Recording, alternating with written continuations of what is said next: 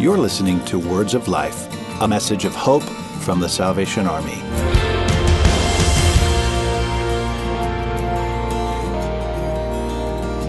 So first, let me just say welcome back, Aliada. Great, thanks for having me. We're glad that you're here. And uh, I wonder now, um, having spoken about being overwhelmed last mm-hmm. week, if we could talk about this part one for you as, as you've kind of prepared for our for our listeners. Yeah, I wanted to speak in terms of um, shifting from our last session into overwhelmed and how in our society today, because we have this constant flow of going from one thing to another, and it's passed down not only to parents, you see the kids doing yeah. the same thing, whether they're overly involved in activities, um, that we are missing kind of some of the natural clues that are given away when someone is having a mental health episode. Mm. Um, so for the purpose of this particular podcast, we're going to focus on depression. Mm-hmm. Um, and depression is such a vast topic. Yeah. And I want to make sure that we understand that depression is a mental health condition. Um, and there's very varying diagnosis of depression. Yeah. You have bipolar, you know, where you have the depressant part, but you have manic part, you have major depression um, disorder. You also have some people who are affected with seasonal disorder. You know, we just yeah. time changed um, just recently. So we have some people who get a little bit more depressed when it's cloudy and gray outside yeah. versus when it's um, sunny outside. But I also want to really focus on the terms of how do we We distinguish depression from being in a mental health episode versus periods of sadness. Okay.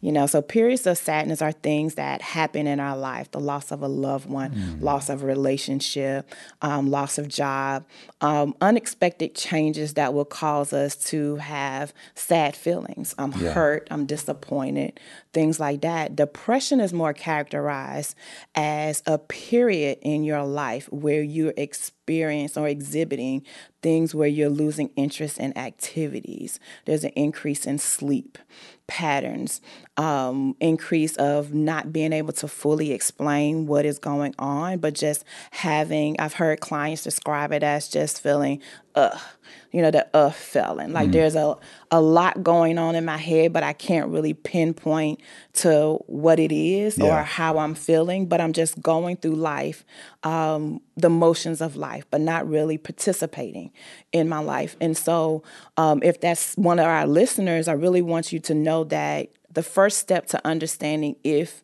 you might be dealing with depression or having some depressive symptoms is really looking at how long you are in that place of what I call uh, yeah. of that unknown, the great unknown. I've heard it described of just kind of walking through a dark forest um, with no direction at all, not mm-hmm. really knowing if I'm going forward or backwards, north or south, um, east or west, but just just there. Um, and that inability to kind of pull yourself out of it, regardless of if someone is inviting you out, um, when you have those instances in your life and you see someone, maybe a loved one, who are withdrawing from activities you know they love, um, then those are kind of the signs that we should be looking for to say that, hey, maybe I'm not just having a period of sadness. Mm. Um, maybe I am experiencing some depression. Um, and because we're moving forward so fast in society, um, we as parents, friends, we are not necessarily paying attention to those clues when we see people draw away. Hmm. I think uh, when we prepared for this and, and meeting with you, we uh, the idea that there could be a, a perceptible stigma as well. Absolutely. Like we perceive that people think of depression as one way or another. Mm-hmm. Uh, there's obviously biblical accounts of depression, mm-hmm. uh, and as a as a Christian organization, you know, who believes the Bible to be true, um, we we have to learn from that experience and know that we're not alone. We're never alone. Mm-hmm. Uh, that's a good thing to kind of think of, and and for us, uh, even the most joyous life moments. um, having a baby mm-hmm. can bring about depression. Absolutely. And these are very real things, and, and people need to know they're not alone. Yeah, you're not you're not alone. And and that's one of the things we, we'll we'll talk about a little later, yeah. that you're not alone. But when you focus on in terms of the stigma that's around depression or mental health in general, um, I like to use kind of the analogy in terms of if I were sick, where would I go? Mm. I would probably go to my doctor or hospital. If I break my foot, I'm going to uh, the foot doctor, but no one counts that as something negative. But if there's something that I believe that is wrong with my brain chemistry, physiologically, there's a stigma to that. There's yeah. a stigma for me going to get help or to talk to someone. And why wouldn't there be? Because in society, every instance where you've seen something that's taken place, I know we talked about nine eleven yeah. um, a little earlier, or if there's been, you know, an assassination of a president, or let's look at the school shootings that have happened. Out We've, of control, yeah. Society has overly reported what has come out on these psychological evaluations. Yeah. So now you tie into someone who did a bad thing, you know, perhaps had a momentary slip in judgment um, to... they now have a mental health disorder. Mm. So that ties into the stigma that we perceive mental health in society. And um, in the church is even worse. You know, there's a perception in terms of where does depression come from? There's been perceptions where if you're going through something, you must have done something. Yeah. Well, what people don't understand is if your family has had a history of depression, you are more than likely to have some episodes of depression in your life itself. Um, and depression often comes after big highs in our life.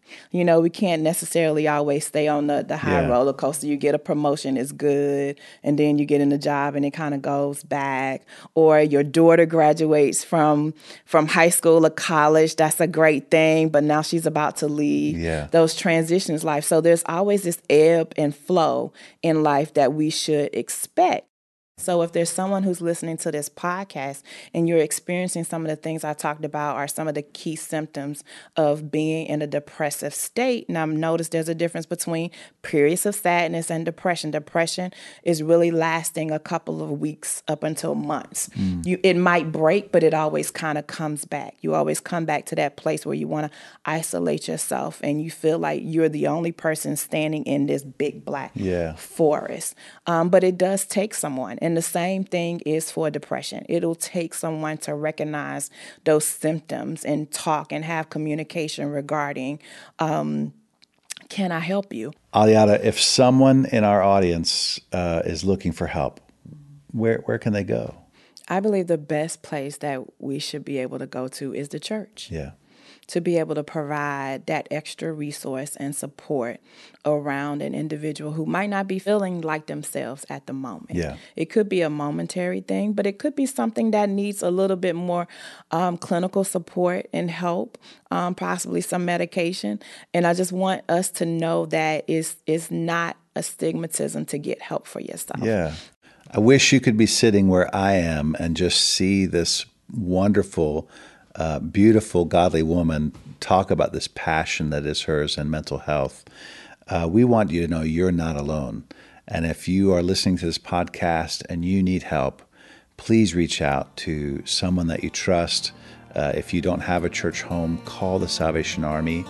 They're, the Salvation Armies in all of our communities are, are normally run by Salvation Army officers who are pastors. Uh, they are. They can get you to the right people that can help you. You're not alone. We're glad that you've joined us this week. We hope you'll come back next week. God bless you. Thanks for listening. To hear this week's full episode of Wonderful Words of Life, subscribe to the show on iTunes or visit Salvation Army Soundcast dot org.